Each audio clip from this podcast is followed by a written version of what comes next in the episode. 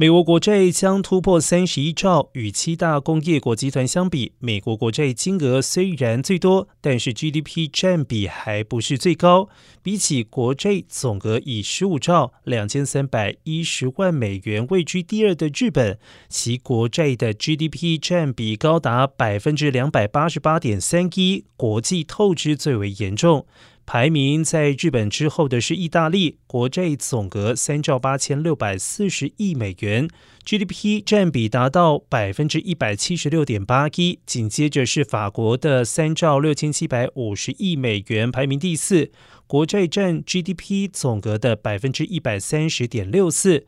在美国盟友当中，财政体制最为稳健的是德国，国债总额以三兆四千亿美元，比英国稍高，但是只占 GDP 总数的百分之七十六点四六。